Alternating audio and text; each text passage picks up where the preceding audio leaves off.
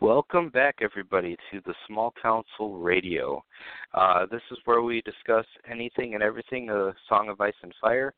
Uh, and tonight uh, we're going to be discussing something that doesn't really get discussed much, and that is all the, I guess I would call it the odds and ends uh, deployment, uh, going first or second, terrain, objectives, all that good stuff. Um, so you know, we do this show live so that you guys can kind of, you know, jump in when you need to, or you can call in and, you know, we can let you on and you can kind of ha- discuss with us, you know, some of your points and, or even just to ask us or some of the guest questions. Uh, and for those of you that can't make it to the live show, uh, we do have it recorded on iTunes, Google Play, Spotify, Stitcher, and uh, think that's all of them, and of course Blog Talk Radio, which is where we uh, do the live show through. Um, so definitely uh, check out uh, some of the previous episodes if you haven't gotten a chance to. Uh, tonight with us, uh, we just have myself and Jose. Uh, a lot of the guys are either sick or a lot of things kind of came up last second. So uh, uh, Justin uh, might be on. It depends on when he gets home uh, if he can get on with us. But uh, otherwise, yeah, it's just going to be us two tonight. Uh, uh, first up on the show, we're going to kind of go over going first or second, um, and this is one that I I love talking about with new players because coming from Warhammer 40k, uh, it's clearly better to go first and no real advantages to going second. I mean, some people can argue that there's some advantages to going second, but in my opinion, there really isn't. Uh, you know, especially if you're a shooty army, you you know you kind of make or break whether or not you're going to really demolish your opponent on getting the first turn to shoot, or they can even move a single unit.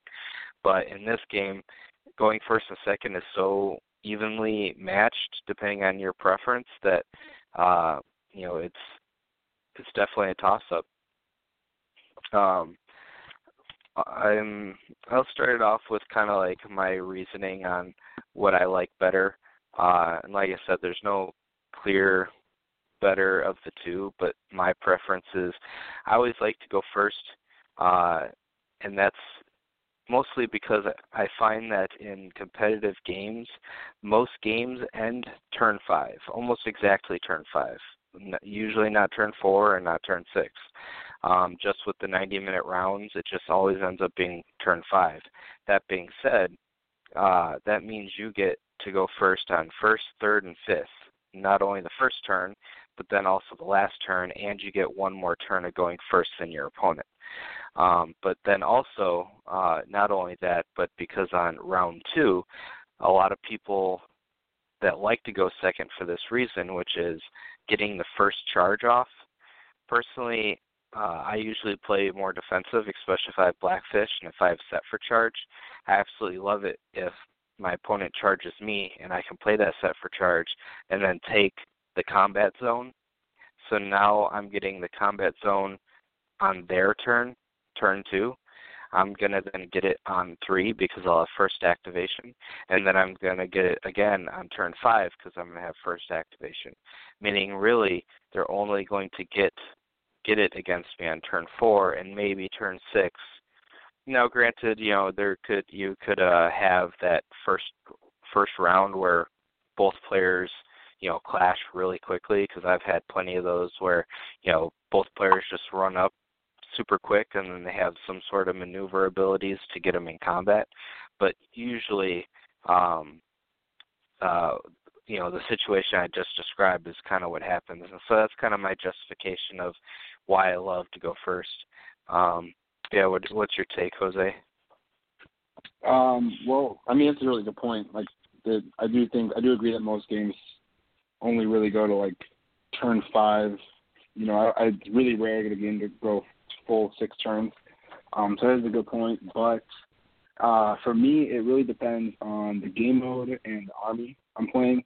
So, like, I'll give you an example. So, for when I play Baratheon, um, sometimes uh, depending on the game mode, I'll either choose first or second, whatever whatever I think will get me to be the more reactionary, like in a more reactionary position.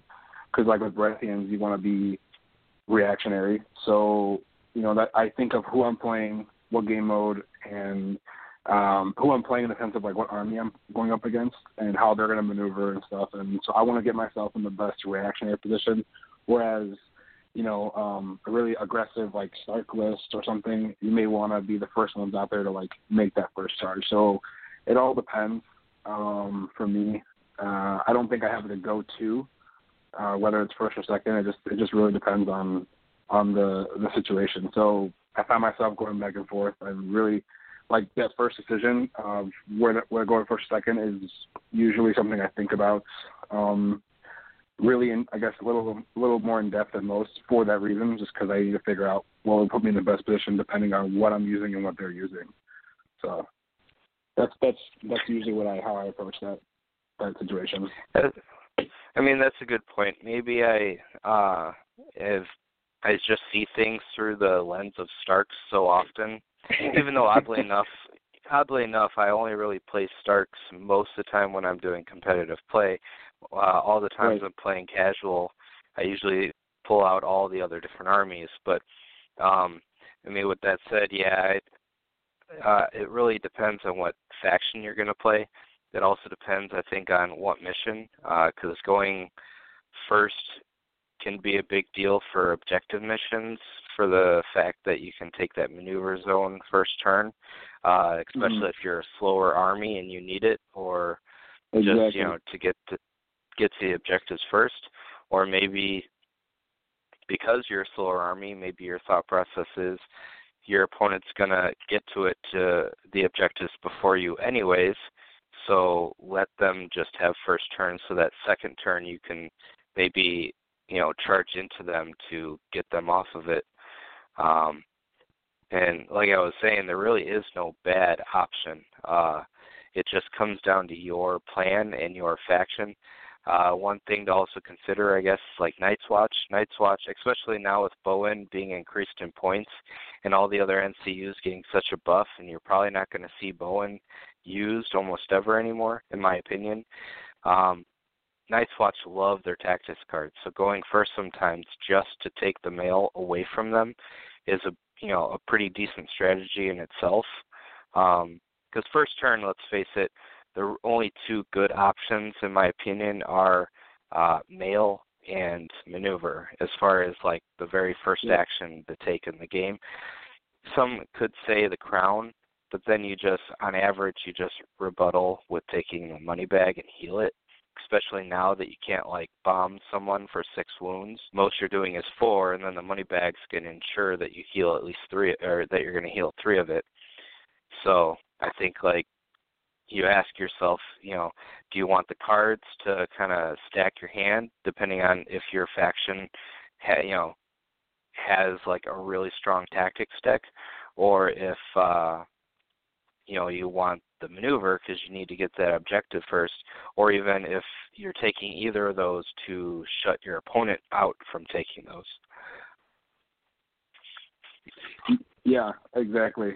Um, yeah, I, I honestly I just agree with everything you just said. Um, yeah, I don't think first turn on the board um, you really want to go for anything else. I mean, maybe if you have like a card you want to pop off or something, uh, you may grab a different spot, like it requires that card or something. But other than that, yeah, the mo- the the two most sought after positions on the board, uh, turn one, are going to be the mail and the horse, or and then whoever it's like whoever grabs. It's like if you grab the horse, I'm going to grab the mail, or vice versa. So that's usually how it's going to go. Yeah, and um, I think out of everything we're going to discuss tonight, definitely this is the one that's there really is no bad option. Uh, you just have to know what your plan is going to be. Uh, t- just picking one to pick one might not go over so well if you're not really thinking about what you're planning to do. Um, yeah, so just uh, keep it in mind when you're, uh, you know, depending on the mission and the way things are presenting. This is a nice thing now with the new uh, way things are with 1.5 is choosing to go first or second is the absolute last thing you do. Uh, based on the order of like operations, if you look at it, uh, you even look at your three tactics cards before you decide if you're going first or second. So Um, just kind of figure out, you know, what mission am I playing? What faction am I playing? What factions is my opponent playing? Is it, you know, objectives based and so on? And then, you know, maybe even depending on what cards you drew in your hand, if you drew some cards that will allow you to do something, you know, really awesome in the first round, or let's say you drew a really bad hand, you're like, I want to go first, Joe, so I can take the the uh mail so I can draw two more cards. Or maybe you might say, you know what, uh, screw this hand, and you're going to go first, just take the maneuver, and then ditch all three cards first round, draw three new ones. Start of yeah, uh, second exactly. round. Yeah, yeah, I, I agree 110 percent with everything. So.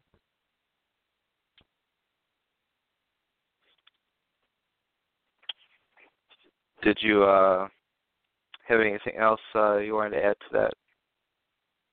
Uh, no. I mean, I think I think we've kind of covered everything. I think we're on the same page with most of the stuff. So, um, I think uh, yeah, I think I think we're good. I think that's pretty pretty spoken for. Awesome. All right. So next up on our list we have terrain and uh, just how uh, how to place it and what to choose. Uh, so I to mention though that I feel like the game is moving away from picking your own terrain, um, especially like with Adepticon. I believe every single uh, uh, tournament is random terrain, uh, with only a roll of a seven being uh, you know player's choice.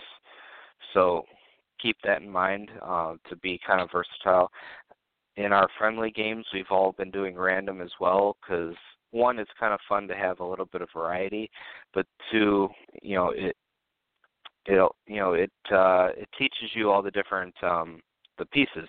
It's funny how you know you get so caught up with like the major ones, you know, the bog, the tree, and the um, corpse pile, that you you completely forget what a hedge and a stone wall even do. I mean, I couldn't uh, I couldn't even have told you what those did, you know, before we started doing random terrain.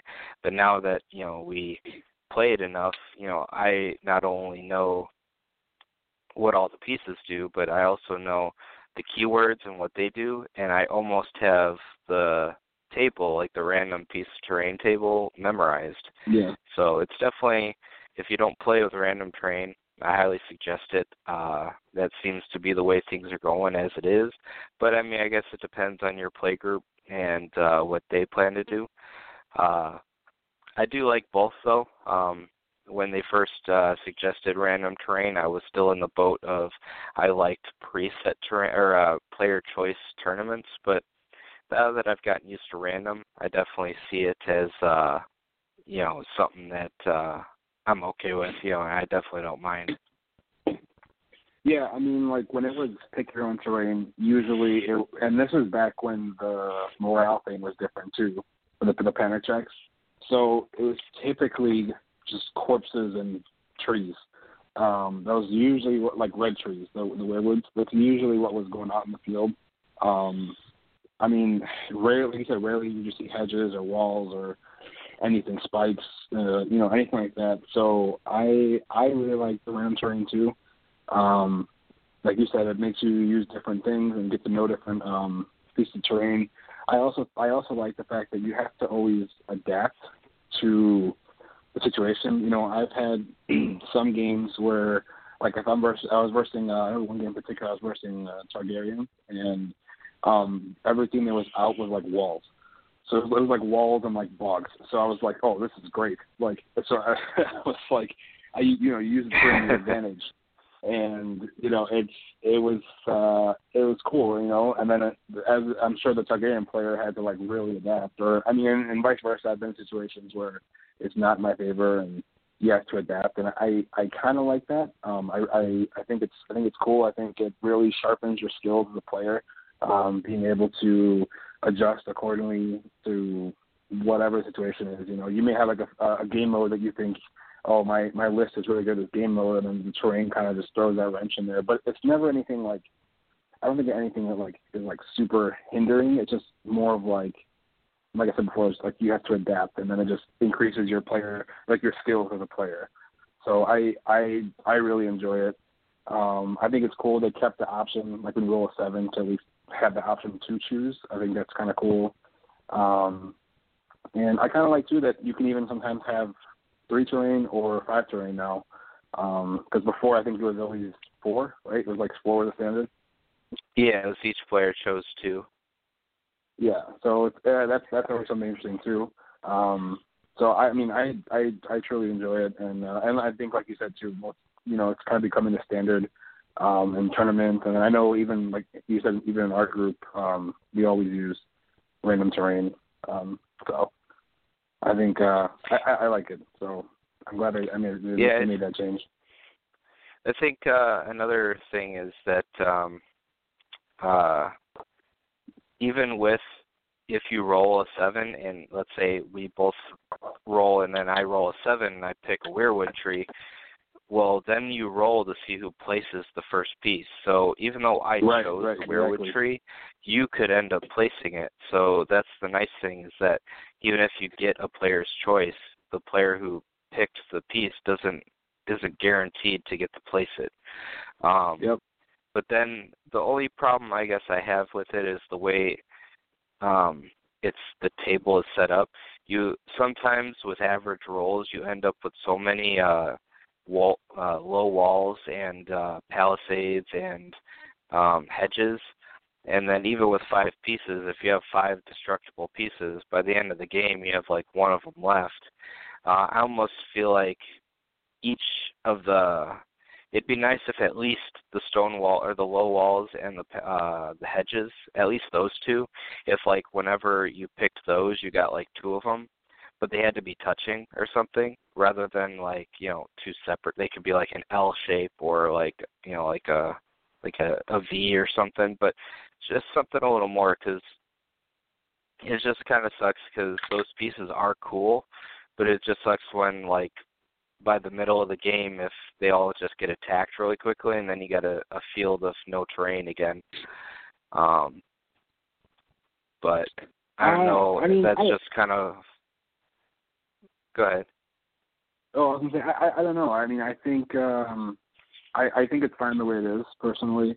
Um I I find that myself and most of my opponents tend we don't usually attack the terrain. I mean, unless it's like super important to do it, which you know, in most games, let's say for example, there's like four pieces, maybe one or two are attacked, maybe.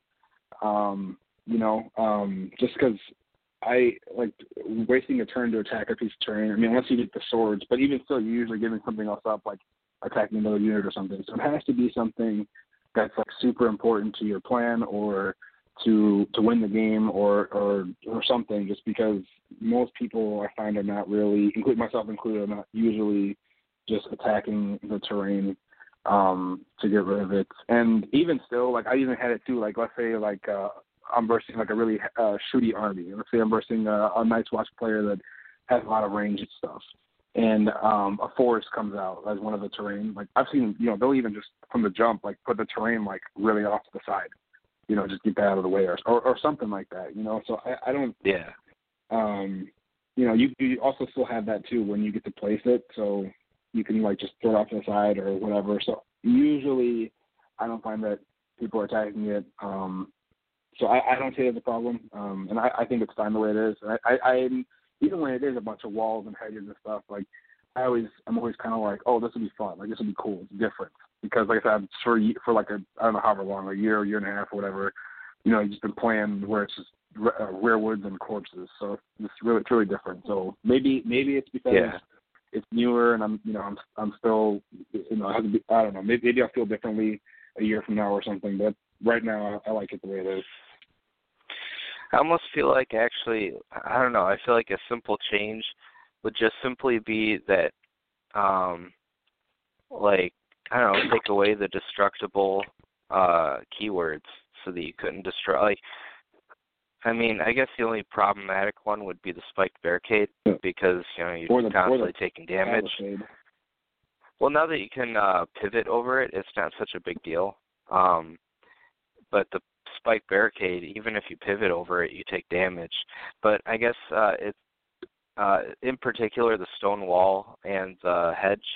Like, do you really need to destroy those? Like, are those they aren't really powerful effects? Like, I guess my only real problem with it is I just don't like seeing the board with nothing on it. If the all the pieces do end up getting attacked, it just looks barren. You know, I, it's I like 3D terrain, but in this game it kind of gets in the way. So I just kind of deal with the 2 2D terrain, but then when it, the 2D terrain almost becomes non-existent, I guess it just bothers me a little bit. But um, we can kind of move on to like um, some of the tactics for uh, terrain. So one thing I absolutely love doing, even though I'm a fast army with my Starks and I play more aggressive, uh, just to take out any uh, any what's the word uh,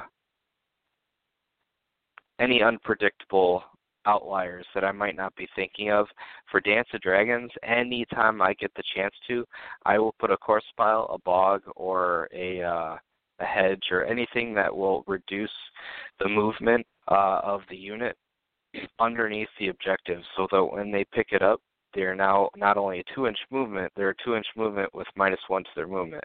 And the reason I do that is uh, when I grab the objectives with my fast army, you know, I become slow like them. So I don't want them to be able to grab the objectives and run away uh, too quickly between free maneuvers or whatever the case may be. Maybe they're another fast army. Uh, I just like to make sure that the objectives kind of stay almost exactly where they're at and aren't going to move far. And so that way I can kind of keep in the fight with whoever has the objective. Because uh, with those ones, it's when you fail morale or if you die. My my armies tend to have really good morale, uh, so I don't mind being in the thick of it and just trying, you know, trading blows because more often than not, uh, I'm usually going to be a bit more like more stronger in offensiveness and uh, better morale to keep the objectives if they fail in the morale and I you know claim it. So I definitely like placing um, you know anything that slows the opponent down underneath the objectives so they can't run away with them because especially with wolves um, I've done it myself before where you know I run my wolves up, grab them, and then four inches a turn, just move away four inches a turn while I clog everything up with my combat units. And you know, by the end of the game, my wolves are like all the way in my deployment, and my opponent really can't get to them. Yeah, I mean, uh, I it's so funny. I I feel like uh, as much as we talk about this game, I don't think we've ever talked about this, and I feel like we have different approaches. it's kind of, it's kind of funny. Um, there's yeah, no, it's not a bad thing. It just it's interesting because like we, we talk about this game all the time, like even outside of the show. We I, I don't think we've ever like discussed this stuff, and it's funny hearing like your opinion. And I'm like, oh wow, like you make really good points. Um, but I, you know, I don't know, man. I I don't think, you know, like in Dragons, like I don't. There's very few times someone has like gotten, you know, gotten the token and ran away from me. Like you said, like there's like wolves or maybe against like Targaryens, like a you know full cavalry army or something, but usually they're not. I mean, damn, their movements too. You know, like they're not really going that far. Um, uh, you know, outside of those two things, the wolves and cavalry. So I guess the, I mean, usually depending on what the, my opponent is bringing, um, I mean, I I feel like I would just I would focus more on the combat. You know, like let's just pretend someone did get away from me. Like let's just pretend a unit of like I don't know, uh, Stark Sworn Swords or Sworn Brothers, or whatever. Like happen to get something and get it like a token and get away from me, I mean, that's one unit like I don't have to deal with, and then I'll just pound the other ones. So I think we just have different different approaches. I mean, if you if you brought a list with like three wolves, then uh, yeah, I'd probably put something to slow you down, uh, or like an all cavalry list or heavy cavalry. But if it's like, you know, the majority of people playing like the you know different armies and stuff, like I I probably would just like more focused on the, the combat. So like put down, you know, walls or the spikes or palisades, maybe to like funnel them a bit. Um, but again, that's coming from me just from playing Baratheons a lot lately. Um, I mean, I, I don't know. I mean, even when I played Starks, I think I still played the same. Really. Um, yeah, I mean, that's that's, how, that's my approach to it. I guess to like more, especially in that scenario, just more combat focused. Because in that one, if I um, that one, I mean, like I said, if they're, if they're moving two, they really you can't march, you know, so they really can't get away from you that quickly. Um, only You'd only if, I guess if, like I said, if you if you have wolves or if you have cavalry, and then or my other thing I would say is if you're really heavily out activated, because then you really like even if you focus on the other units, it may not be enough. But if you're like evenly activated, ever, and let's just pretend that someone did get away from you, like yeah, they're like let's just say that's you know five five uh units on five units. I mean, one of them goes away, now it's five on four. You know, chances are you'll be able to like hold more, you know, hold the objectives or, or kill more people and get more points that way. So like, not not too worried about it. Usually, again, that's usually, not always, but usually. yeah. So, well, I funny. mean, I even funny. uh, even think of it this way though. Uh, let's say um, over the course of a whole game, let's say, so uh, one inch usually means that you're probably never leaving that spot ever again. Uh, and the importance Mhm. of that not only is maybe running away, but there's been times where if I kill off one side of the board and my opponent kills off the other side of the board, but I'm claiming the middle and the one side, their other side of the board can't reach me quick enough because now they're a one inch you know they they effectively have that one unit on it that can't move you know it would take you way more turns than there are in the or rounds than there are in the game to get the one unit over to the other side of the board Mm. i guess that also Yeah. comes down to just i'm confident that i'm like a one on one unit that my units are going to usually win so um and in in the case that my my unit does lose, you won't be able to gang up on me because the ones that are controlling the objectives are effectively out of the fight. That is that is true. Um, like I guess, man, you know, I think I think it just boils down to we just have different approaches, really, because and it's all really situational too. But you did bring up some good points Yeah. there. Um, you know, because like you said, like if someone has like the far left objective, and and the fight's happening, you know, more towards the right, and yeah, I mean that unit's out. You know, like there's no way to. I mean, I don't want to say drop it, but uh, I mean, I don't know. So And that's one thing to keep in mind if you're playing like if you have a fast unit, if you have uh like a cavalry unit, do whatever you can not to use them as your objective holder.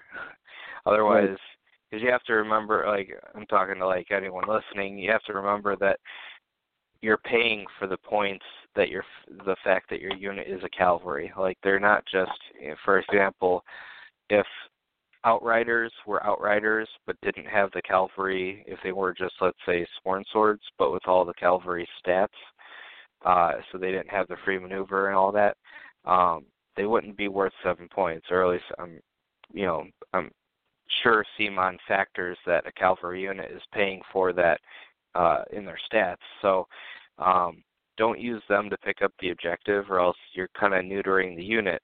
Now, if you don't really have a choice, then yeah, but um, try to do whatever you can to maybe use that cavalry unit to shoot past the objective and hit them with a charge and have some other unit follow up behind to grab that objective.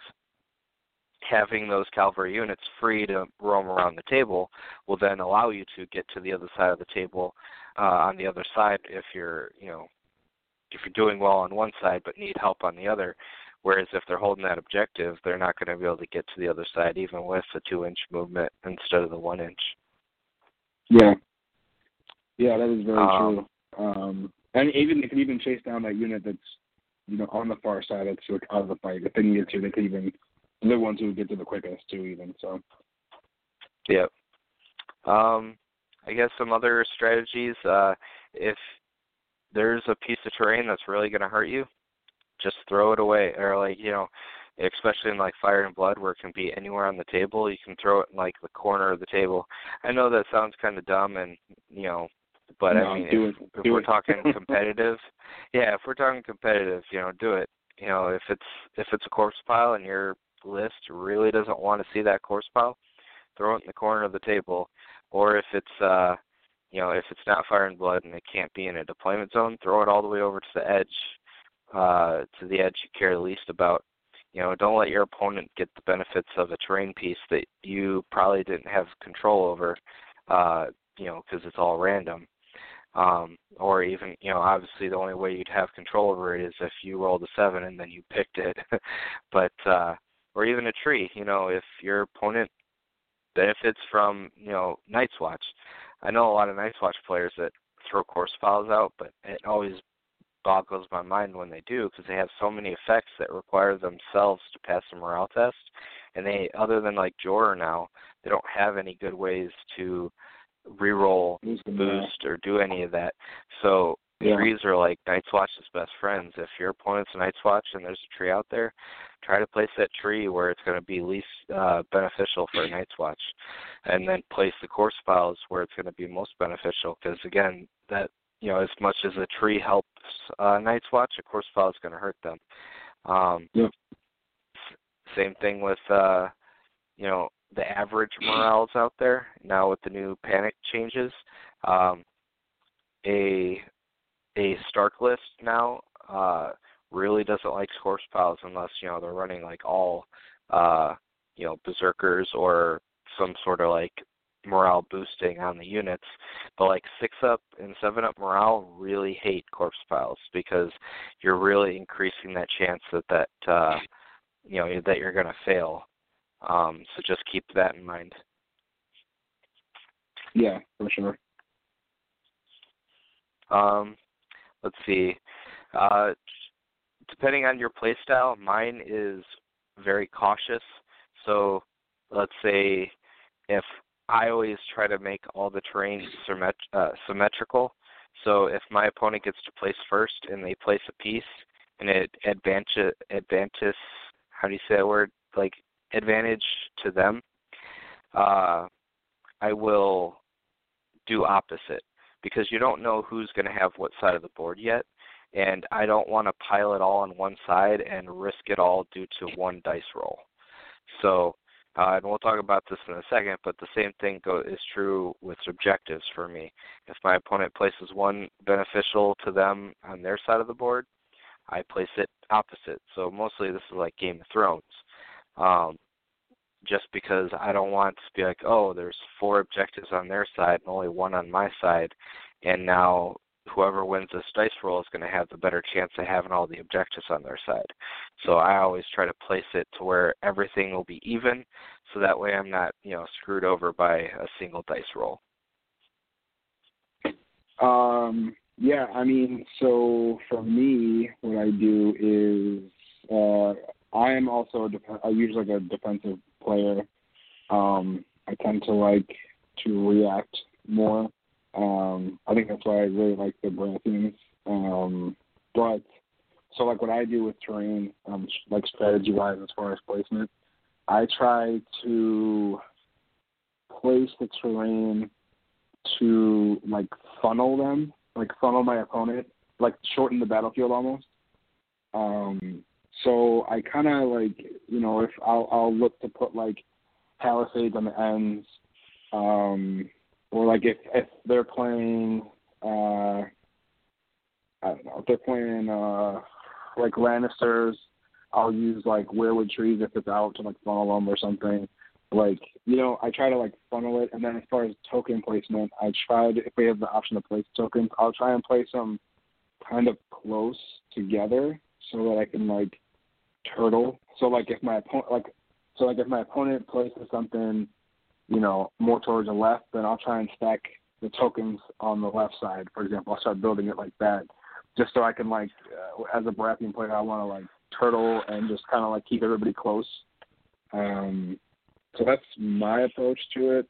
Um, you know, I don't I don't really like to keep my army too spread out. Um, and and I like to keep it close, like close quarters. Um, I I think even that's just a rule of thumb for me. Like I don't know if it's my play style or what, but um, I find that if I end up having to put like a unit off on their own, they're usually not going to make it you know, um, like whether it's from panics or just like getting teamed up or something, like they're usually not going to make it. So it's it's better to, for me, in my opinion, to play from kind of close so that you can support each other, like with your other units.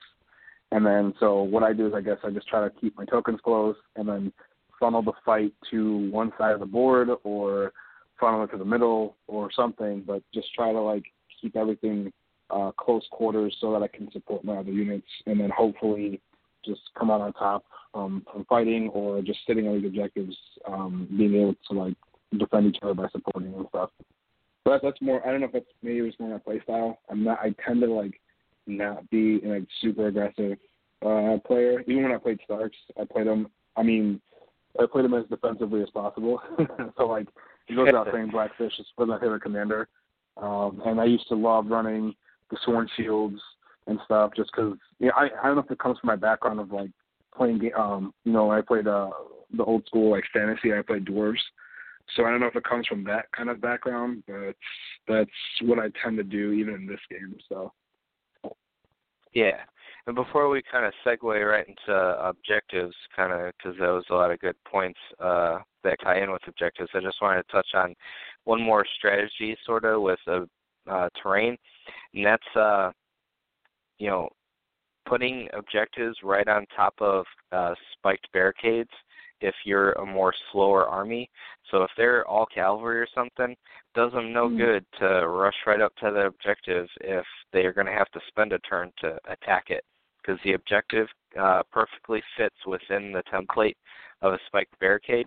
So there is no physical way to touch the objective without touching or moving over the uh, barricade. So keep that in mind. If you're more, even if you're fast, but your opponent is just faster, keep that in mind to just throw an objective or uh, depending on which one gets placed first, you know, put overlap them so that way you really, you know, I know it hurts both players, but it more so hurts the faster player. So keep that in mind and definitely uh, um, do it if it's more beneficial to you. But yeah, segueing into objectives, um, I would definitely agree. If you're if you're more of a defensive player, try to, and if you're slower even, and Baratheons are, I would say, sort of on the slower end. I mean, they only have three yeah, units now, and I believe they're what five five four. So there are three units. Uh, yeah, and then I run three wardens, so I mean my army's like a slug. as well. yeah, so uh, definitely keeping them uh, compact as much as you can. Um, so like I guess this is mostly uh, um, Game of Thrones and the two Secret Mission uh, decks. Granted, those ones only matter if you end up drawing the uh, cards that give it to you, but Game of Thrones is a very popular mission that you will see in practically every competitive game or competitive tournament. Um, so definitely keeping them all tight as possible. Now the reverse is true. If you're a fast army and if you're confident on one-on-one battles, uh, definitely spread them out as much as possible. Uh, yep, I love sure. throwing my two out to the outliers of the board uh, because I know that if my opponent, the more than likely I'll have uh, with my wolves, I'll have more active, or I'll be able to place more. And this kind of goes segues sort of into deployment.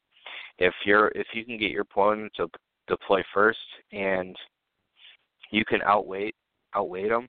If they abandon one of the two outlier objectives, you throw a wolf or a throwaway unit, like your weak unit, at it to just sit on it, because um, that one point every single round will go a long way, especially if it's your weak unit. Not only are they not dying and giving up a, like an easy victory point, they're giving you that one victory point every single turn. So uh, if you can outweigh your opponent, um, definitely try to, and definitely help if you're more offensive and or fast. Yeah, no, I I would agree. That's because like even for me, someone who likes to play defensively, if somehow it ends up being like that, but everything's really spread out, it puts me in a tough position because like I no longer can really play defensively how I want to, you know. So it's that's very true. I, I would agree with that. Yeah, and it's one of those. It's it sucks because it's one of those there is no good option, I guess, but you just do what you got to do. Like if uh, if you are a Baratheon or a more slower player, uh, or like slower army, um, and there is two objectives on the outliers, I would say cover middle to one side, and you're just going to have to give up that one side because trying to cover all of it, you, you're probably going to lose out on more than you'll gain by doing that. Um, yep. Exactly. Know, I guess it depends. It, it depends on what you're going to see across the board. You know, there are some outlier situations where that is not true, but I think more often than not, it will be true that you're going to want to, uh, you know, just kind of abandon the one objective. Yeah, and I, I've done that, and it goes back to what I said before. If They got one unit that's really far out. You know, I'll just let them have it. I'll let them keep that one, and I'll focus everything on the other side, and hopefully just be able to just really like whittle them down or, or crush them even um, just to give myself the benefit and like if, if they're getting that one point, who who cares if I'm scoring more? You know what I mean? Yeah, exactly. You just if you're you have to know that if you're going to sacrifice that objective, that you're going to have to really hit them hard and uh, punish them for not having that unit in the fight. You know, don't let them take advantage of those extra points and uh, tying you up on all the other four objectives. You know, really you know stick it to them and you know rush up there knowing you have the advantage because uh, you know if they have a bunch of wolves, you know if you're let's say we're you're playing against a Stark player where they have like the wolves to do that to out activate you so much that uh, they're either running like all umber and in which case they only have four activations as it is four units. Now, I guess if they're going to throw a wolf at that objective, then throwing one unit over that way to scare off the wolf isn't a bad idea, but I would bring them back into your the rest of your force. I wouldn't just leave them over there, I guess. Does that make sense to you, Jose? Yeah, no, it does. It does. Um, yeah, now I mean, that wolves are worth a point, I was gonna yeah, say exactly, now that wolves you are might, worth you, a point, you might as well go for them. you would you would run away. Yeah, like if you run your let's say a unit of sentinels who are a bit faster at that same objective, they're like, oh, okay, let's uh just about face and then uh 18 inches back to the rest of our army, and then you go, okay, I will do the same thing. Not as fast, but now I got you to run away from that objective, and I can go join the rest of my army and fight you over on the other side of the table. Yep. No. Yeah. Exactly. Um. Yeah. As far as anything else with objectives, uh, oh, uh, um, dance dance dance with dragons or dance of dragons. I always get the get the title mixed up a bit. Um, so this one is a bit uh, weird in the sense that uh, so it's three set mission cards, but to the right, uh, so the middle one stays the same no matter what, but uh, the left and right is dependent on who's first. Uh, that's one thing to keep in mind when you're placing the terrain. Um, I love making, uh, if I know my opponent is, likes going second, uh, especially because I know I like going first, and the vice ver- vice versa can be true. If you know you like going second and your opponent likes going first, um, make whatever objective that you them uh, getting to easily uh, on the opposite of the turn they're going to go, if that makes sense. So for me, it would be I like going first, so I want uh, so the NC shut off NCU is the one I like to get, um, and so that would be on my right side.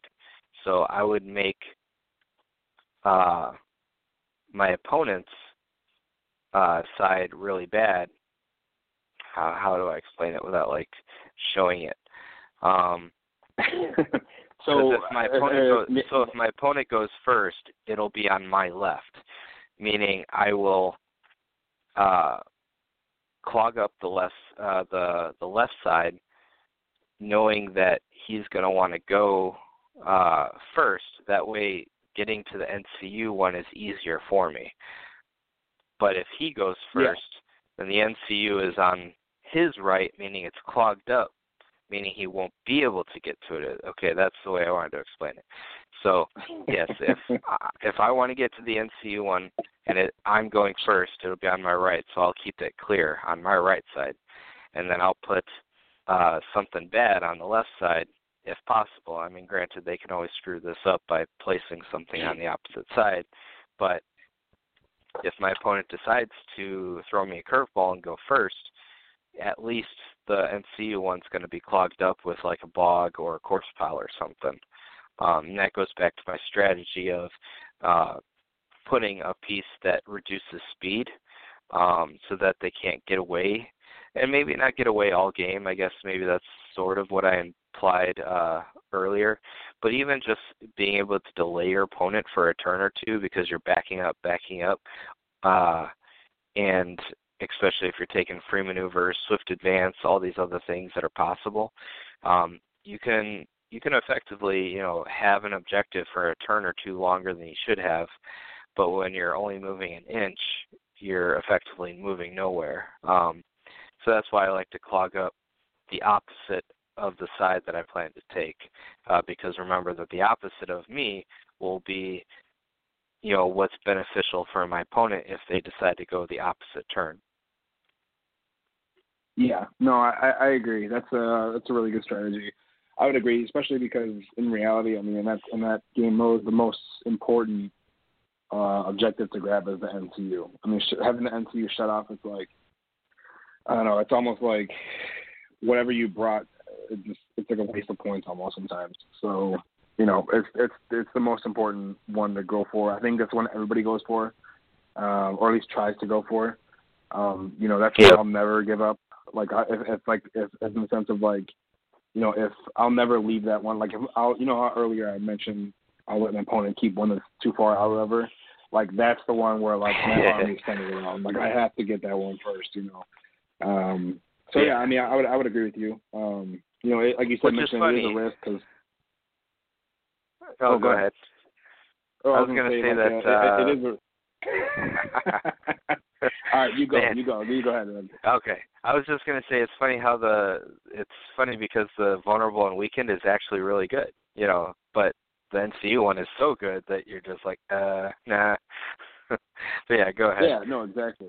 No, exactly. And I was going to say that um that uh um even like so like when you when you grab that one um that's that's the one that my army like that's one my army was centered around. I won't I won't uh give that one up.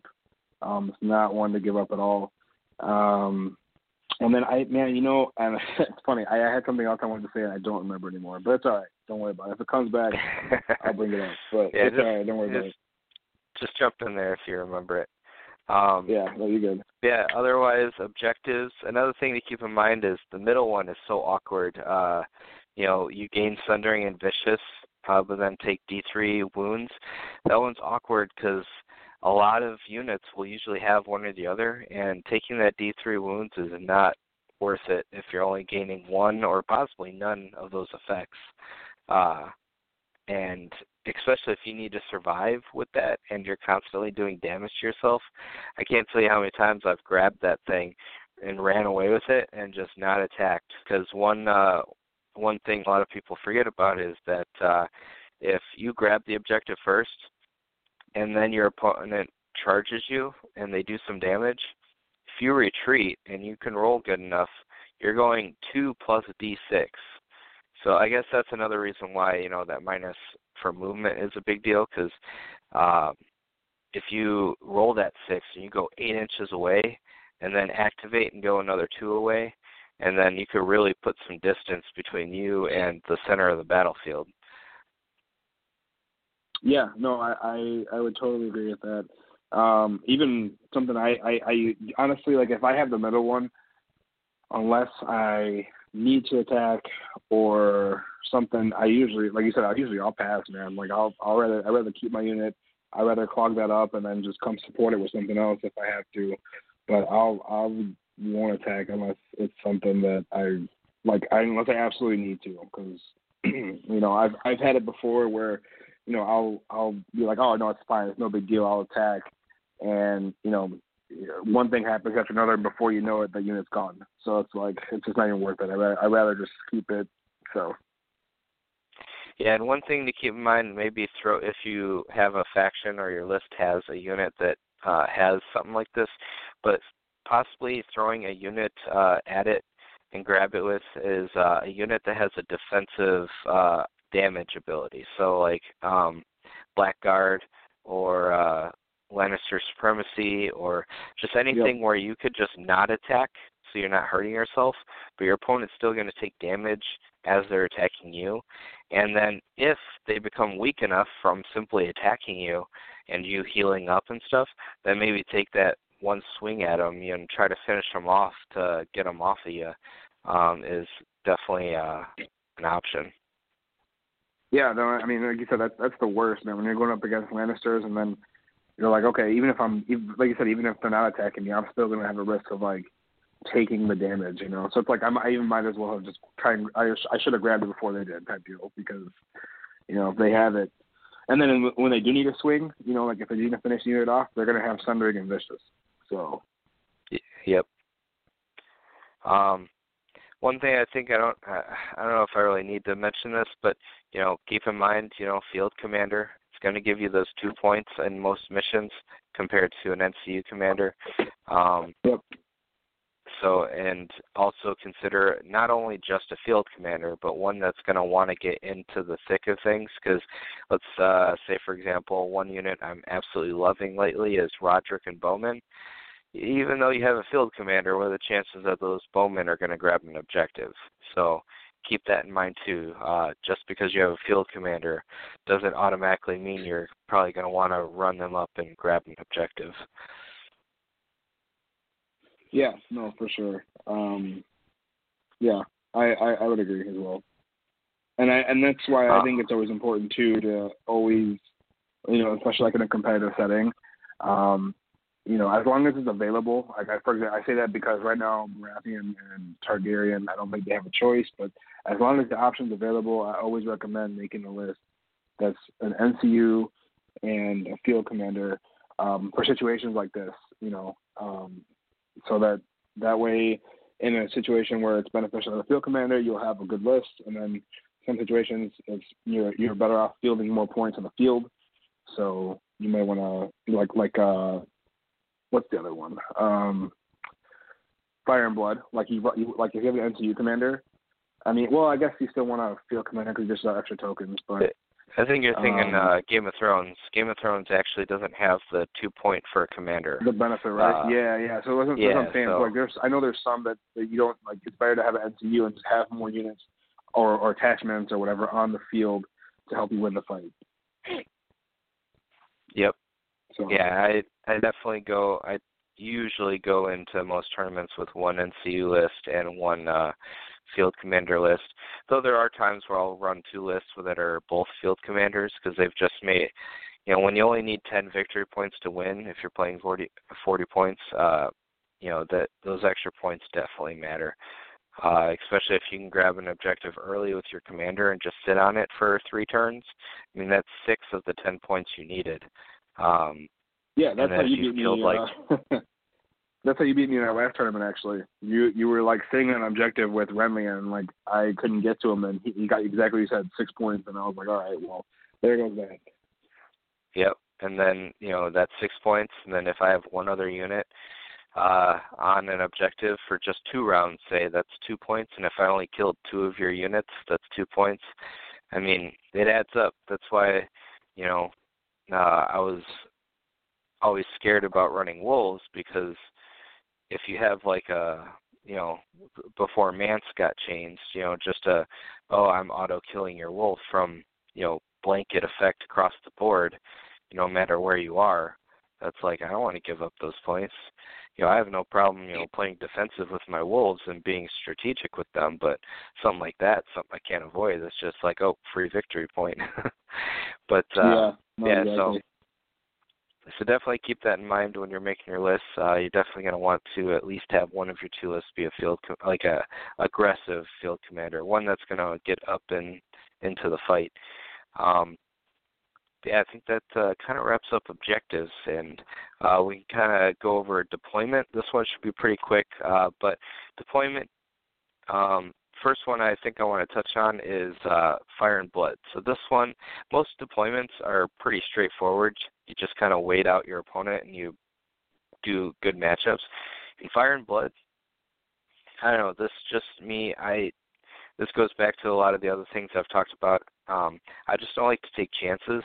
I don't like it being coming down strictly to uh, maybe my opponent rolling good on going first or deciding to go second or whatever, and drawing like you know a, a really good three cards starting. So even with Fire and Blood, I almost always deploy 12 inches regardless. Even though you get 18 inches, I don't want to be 12 inches away from my opponent if we both deploy 18. Uh, because if they have a ranged unit, they're shooting me right off the bat. If they have cavalry, they're char- easy charging me first turn. Um, or even if they're, you know, they're Starks and they have like swift advances or, you know, devastating impacts and there's just so many things with so many factions that you can really uh you know things that you're not expecting uh are going to happen. And so I like to deploy right at 12 with that. Um well for me I usually uh I usually like to go the full 18 with the exception of if I'm going against a heavy um, cavalry or heavy ranged uh, army. Um, otherwise, I'll go to full 18. Um, I think again, I think it falls to my play style because I, I play more defensively and I kind of tend to turtle my army more.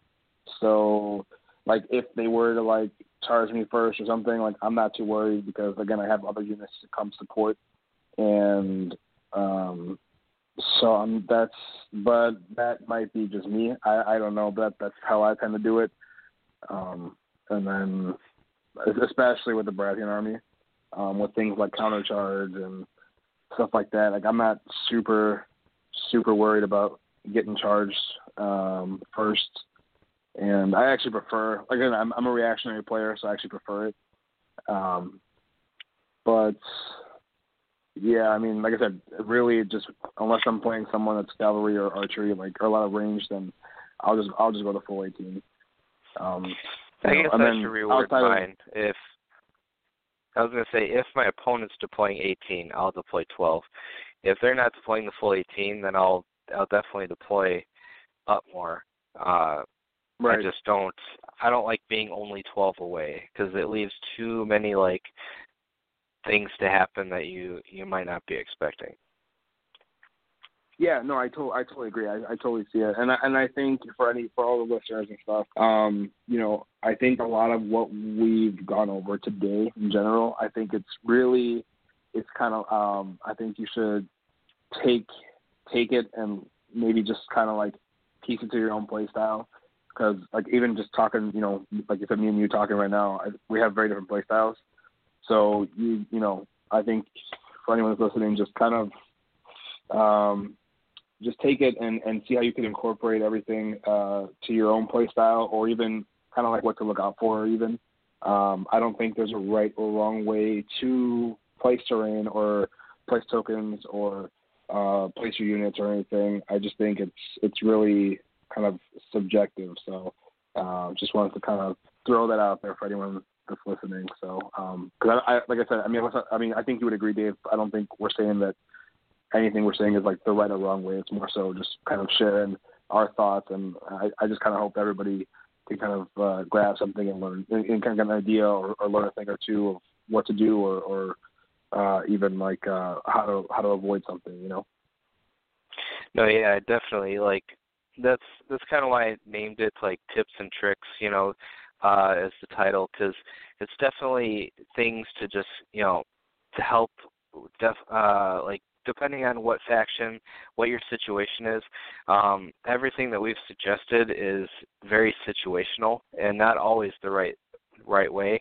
It's just kind of things that we've uh, done that have been successful for us uh, and kind Right. of suits our play styles. Um, but it's definitely not like a hard and fast like rule for every situation. You're really going to have to take in all the categories we've talked about and apply them together to figure out what will be the best, you know, route to take.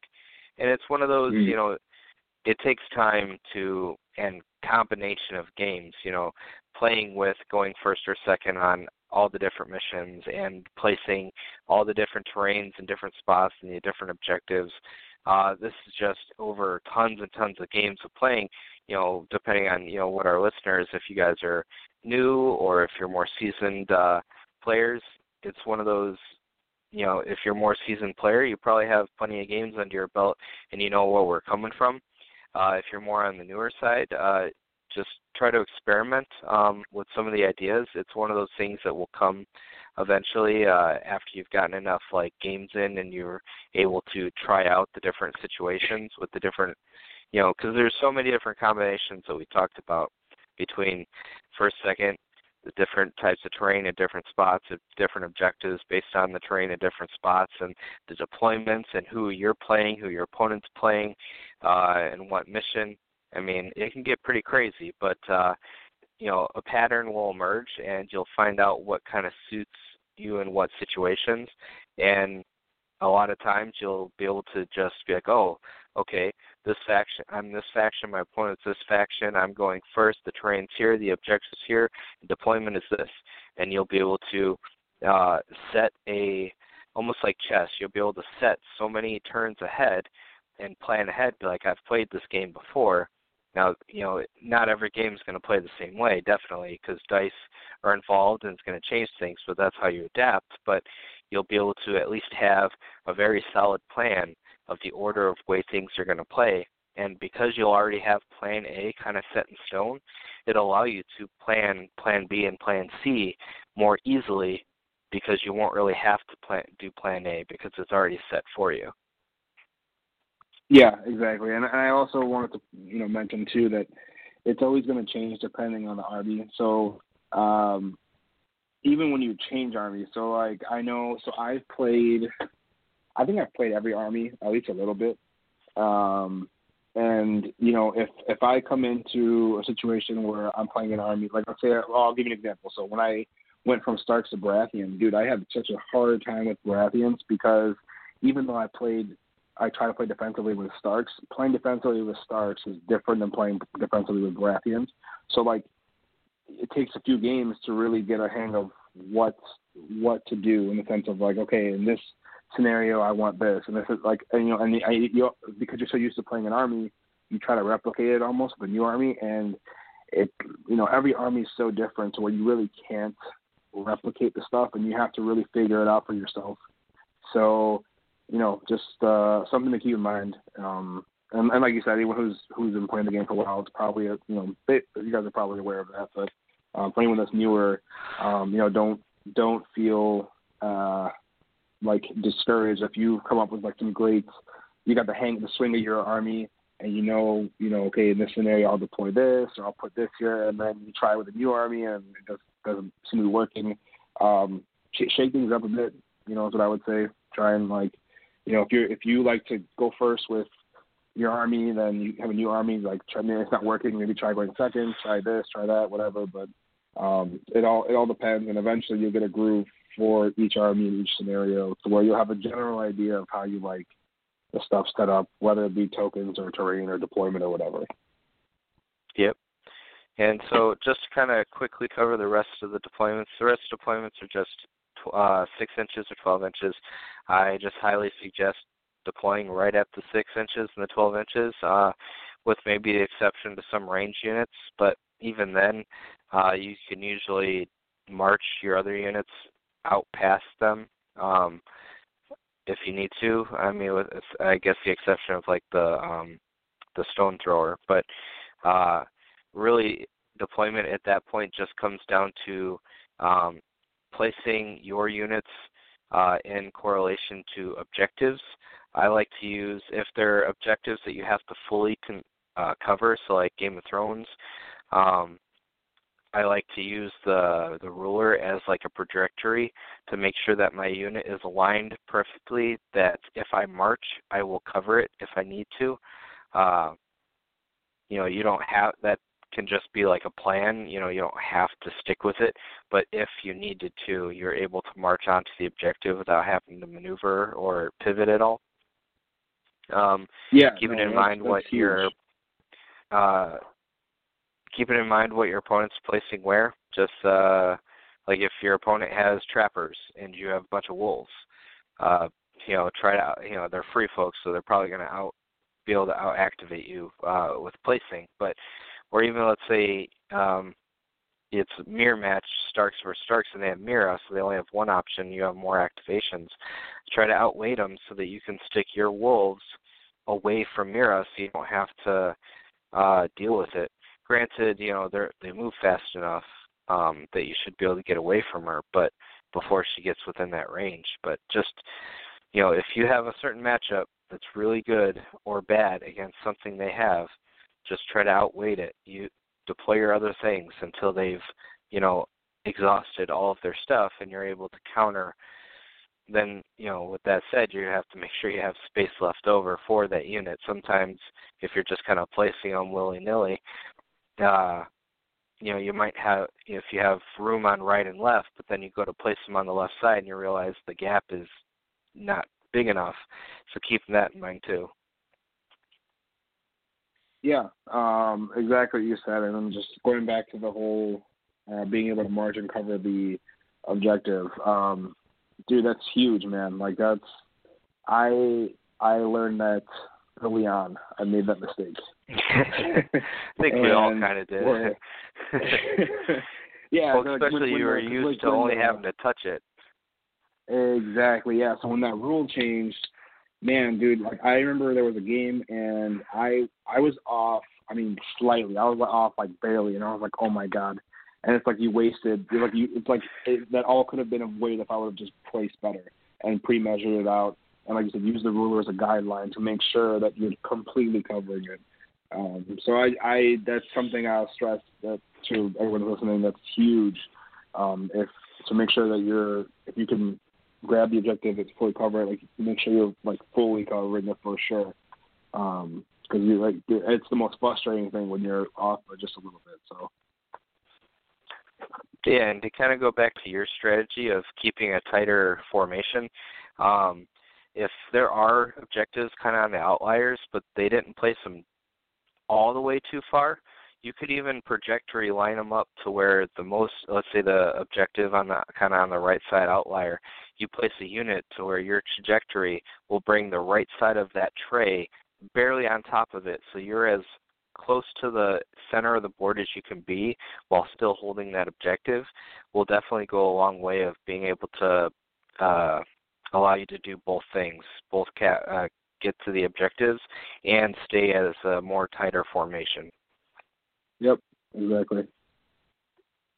Um, yeah, so just uh, you know, uh, that's definitely one benefit of letting your opponent pick their side because uh, they'll have to deploy the first unit.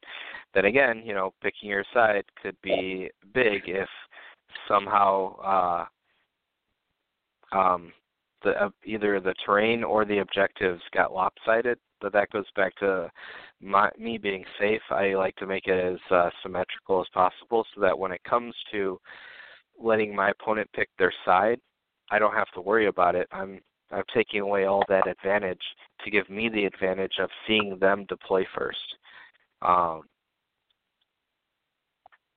yeah, um, I think we can kind of wrap it up. We're gonna try to go through these ones. Uh, we're gonna go through each mission, but we're uh, we're not gonna go through the Storm of Swords, um, Winds of Winter, or uh, um, uh, what call it, uh, Dark Wings, Dark Words. Uh, we'll probably save that for a different episode where we talk more of a casual um, uh, uh, episode because those three are definitely more of a casual uh, gaming experience, um, and they're a lot of fun. Uh, especially Darkwing Dark Words is probably my favorite mission or close to it, um, but it's it's still not quite there for tournament in my opinion. Uh, there's still too much left up for the secret cards to kind of screw things up. Um, so we'll start off with Dance of Dragons. We kind of covered this one quite a bit between all the different things. This one, just keep in mind, um, you know, your field commander.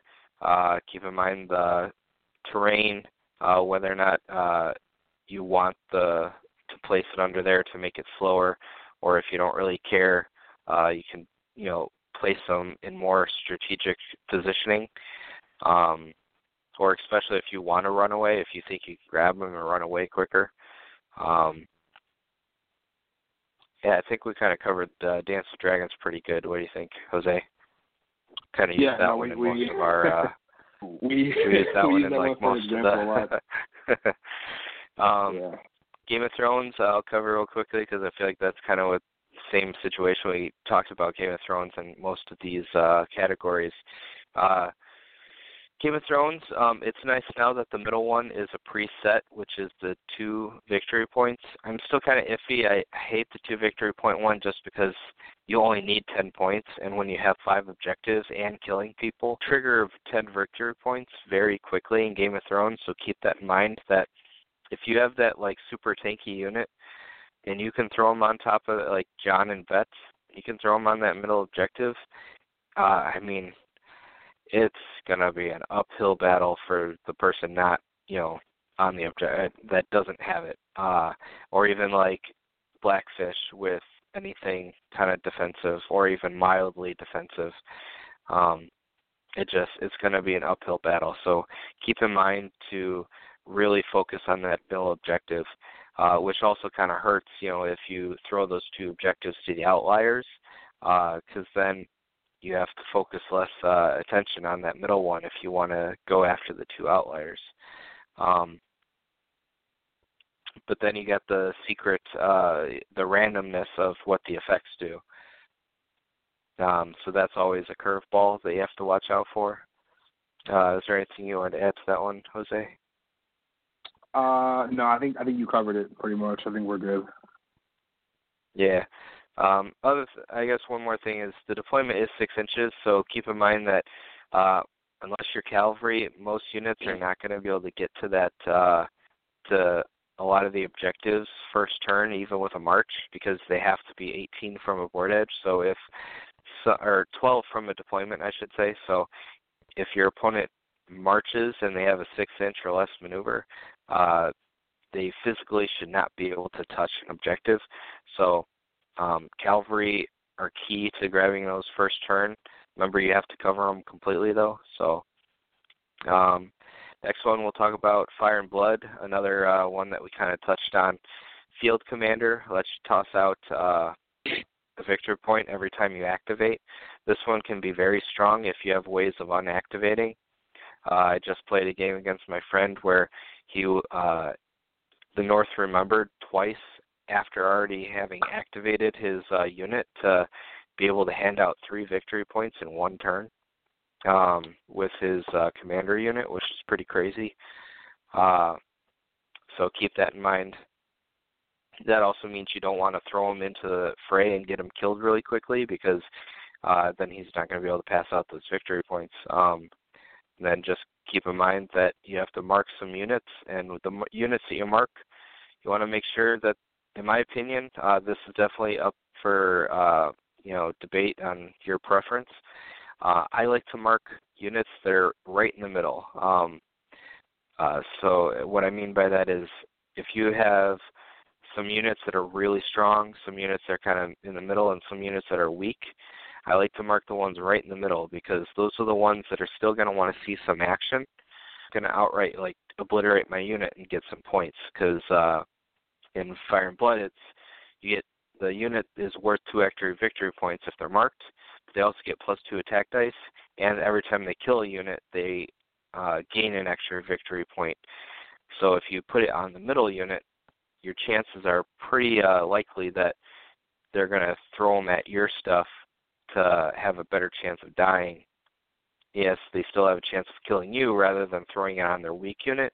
The problem with throwing it throwing it on their weak unit I've found is they kind of just play them back more, and then you you might not see them until you're weaker, and that's when they kind of pounce on you, and then your chances of getting those victory points are a bit slimmer. And then obviously throwing it on their Death Star unit is not a good idea because then they're just going to roll over you.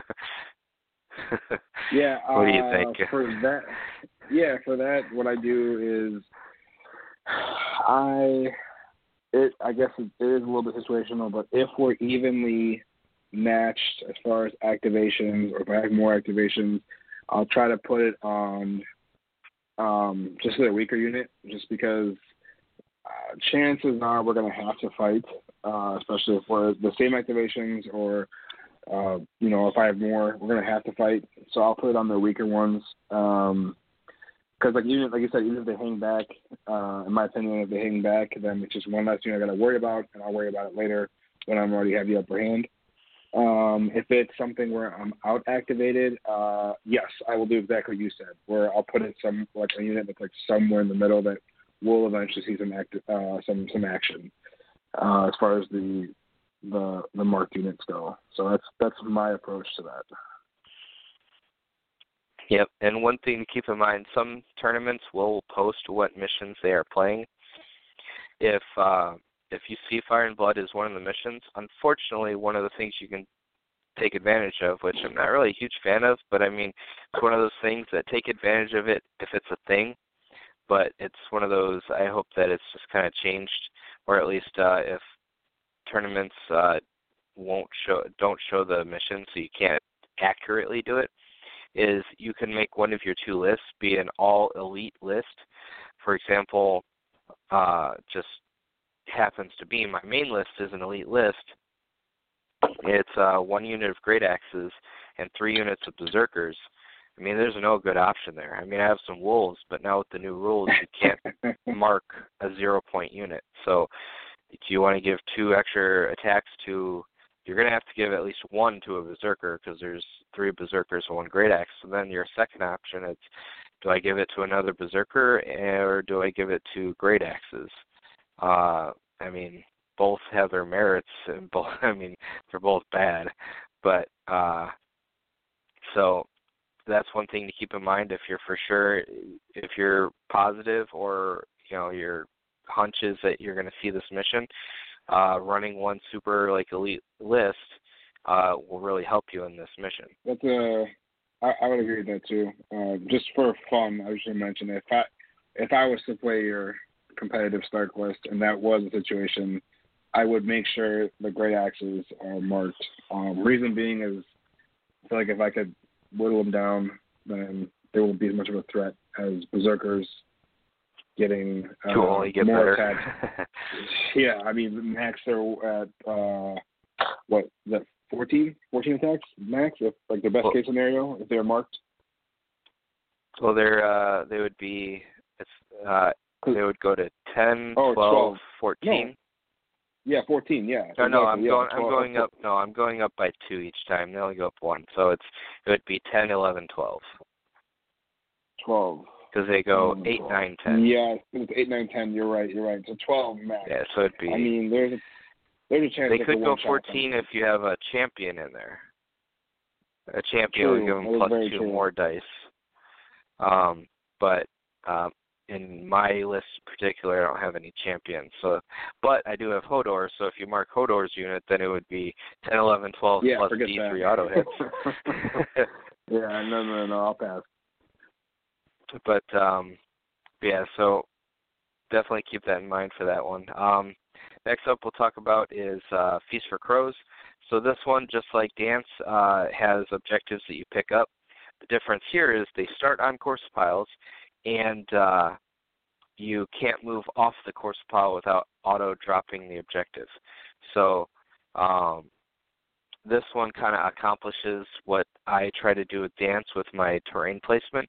This one uh, basically does the same thing, but even better because you're never moving away from that little spot.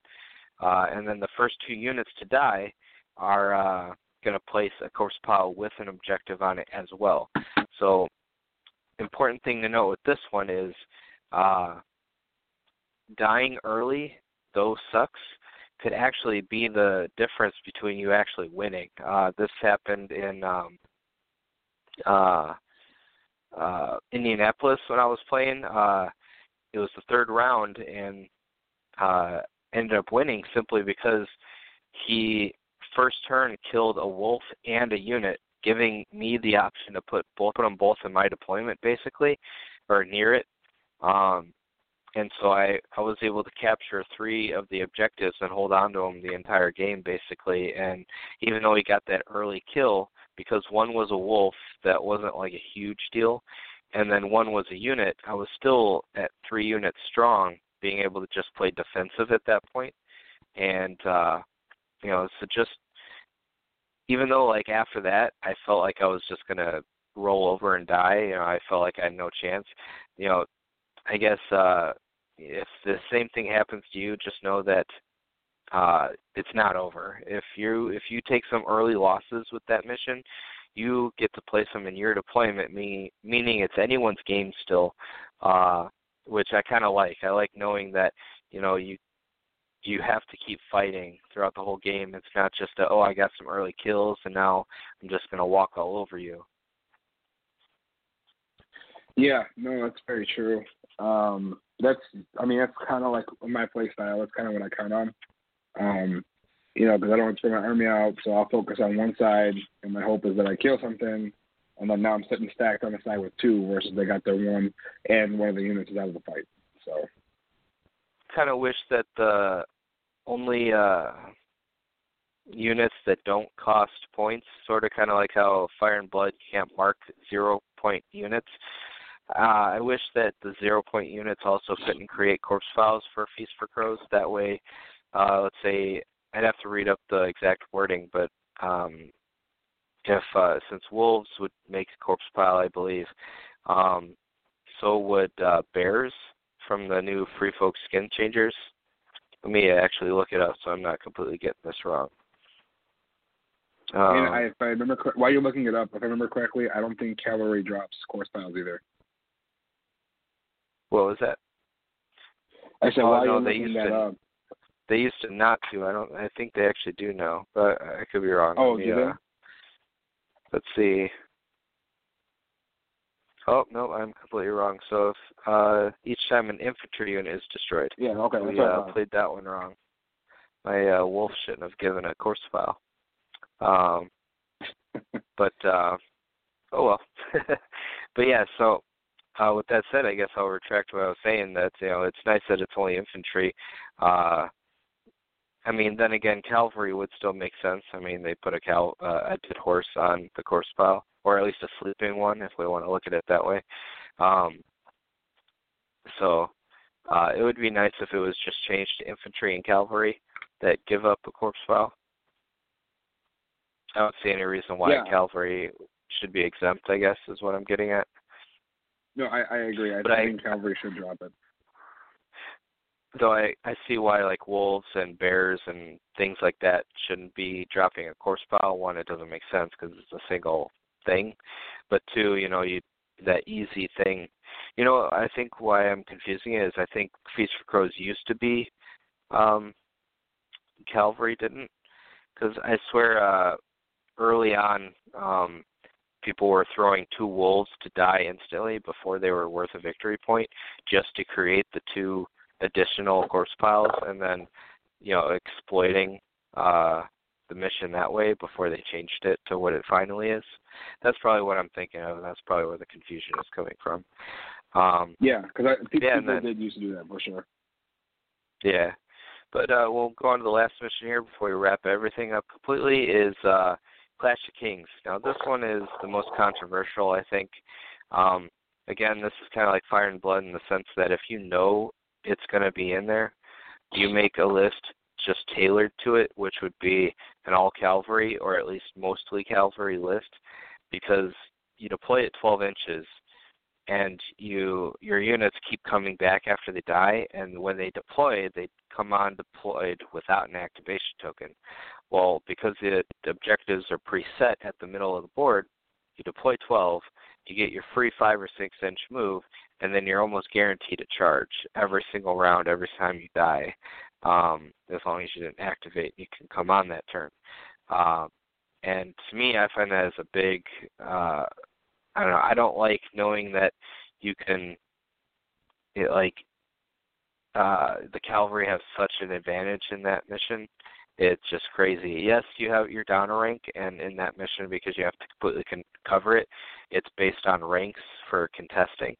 But the ability to just come in every single turn and get a charge action, especially if it's like uh, Tully Cavaliers or Knights of Casterly Rock or even Flayed Men, even though you know a lot of us think that they're not really worth their points at the moment. But even the Flayed uh, charging bonuses, uh, being able to get that every single time they come in.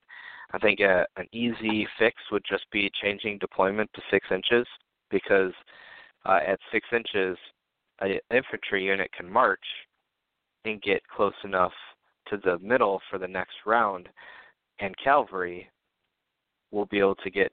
Uh, the only way they could charge first turn is some sort of uh, maneuverability, like a uh, swift. I don't even think swift advance can't uh, can only be infantry. So, um, if you take the maneuver zone, uh, or if you're a six-inch movement on your cavalry, you can get there, I believe, on a six on your charge. So if you have that, or if you have like devastating impact, auto six or something.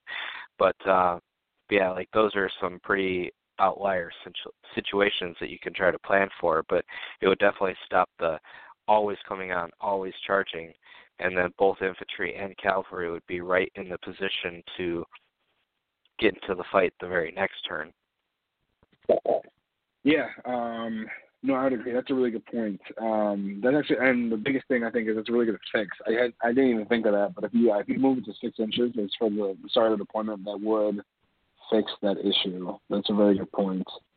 Um, well, yeah, I, even if you're, mention, I was just going to say, even if you're only a four-inch move, your your six-inch deployment plus an eight-inch uh, march is what 14 inches puts you within a reasonable distance to then still do something next round, even if you are a slow unit. Yeah, no, that's that's a really good point. I I would like to see. Oh, oh I guess wishful thinking that that might have changed to six because that that is a good point. That would uh that would make things a little more balanced for someone who's not bringing a lot of cavalry. And what I was going to mention, if your army doesn't have cavalry, like uh, Free Folk or Baratheons, um, just try and do your fastest unit.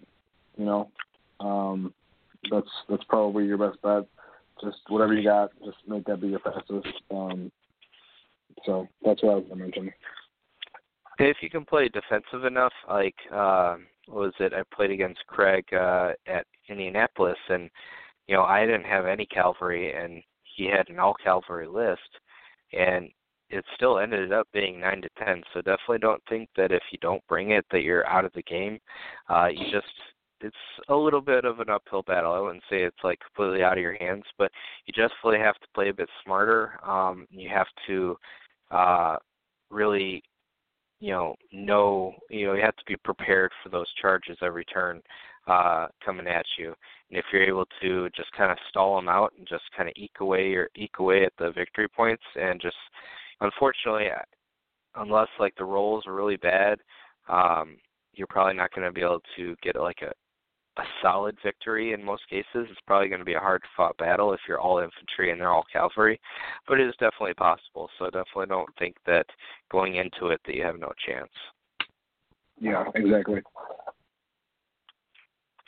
Um, so I think that kind of wraps up uh, all of the categories, all the kind of outlier stuff that you don't often hear people talk about.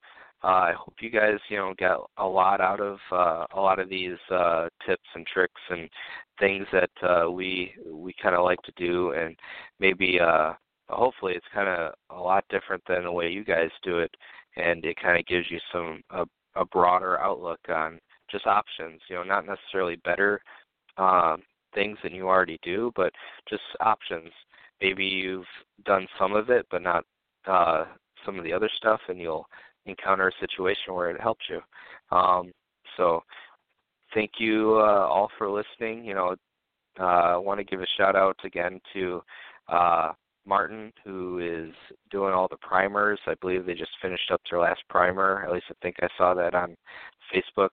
Um, and he's been going all over the place, you know, on his own dime and just uh, you know, running all these things and, you know, getting prepared to provide, you know, the best uh DepthCon experience for you guys. You know, he wants to be prepared and that's a big reason why he's doing this. You know, testing out his software and, you know, making sure it all runs without a hitch. Um so definitely want to give him a shout out. Uh, I believe uh this Sunday is a Wisconsin tournament. Um, I will probably be posting it up on some of the chats or on the Facebook groups uh, for those that are kind of in the area. Um, it's supposed to be more of a casual event. I think it was first uh, uh, listed as a primer, but um, I think they downgraded it, or maybe I don't know. I I just know that the title is now uh, says it's more casual. So um, definitely uh, plan for that. Uh, plan for a more casual event. Um, you know, easygoing, more newer players. I'm guessing is what they're gearing towards. So I'll definitely be there. I'm going to bring uh, a bunch of prize support and you know a bunch of things for the newer players. Try to get more people into it, make them feel welcome. Um, you know, definitely keep in mind uh, sharing our channel out. Uh, we're going to do some more prizes uh, as soon as we hit uh, about 250 likes, uh, and then probably another, you know, every 100 likes we'll probably just keep out giving out prizes. So, um, and then anyone who wants to call in uh, next show, sorry, next show, um, I'm going to give one random uh, caller uh, a free uh, unit box of their choice out of all the unit boxes we have. I think I have like 30 unit boxes to choose from. Um, so uh, just keep that in mind. I'll also give a reminder uh, in our next, uh, you know, posting. You know, call in, and then at the end of the show, a random caller will get a unit box of their choice. Uh, anywhere in the U.S., ship free. Anywhere outside the U.S., I just ask that if it's a crazy shipping price, that you just kind of meet us halfway on shipping. Um, but yeah, uh, thank you again for listening in. Uh, thank you for all your support. Uh, share out the video. You can listen to this uh, show on iTunes, um, Google Play, Spotify, Stitcher, and Blog Talk Radio. This is the Small Council, and it is dismissed.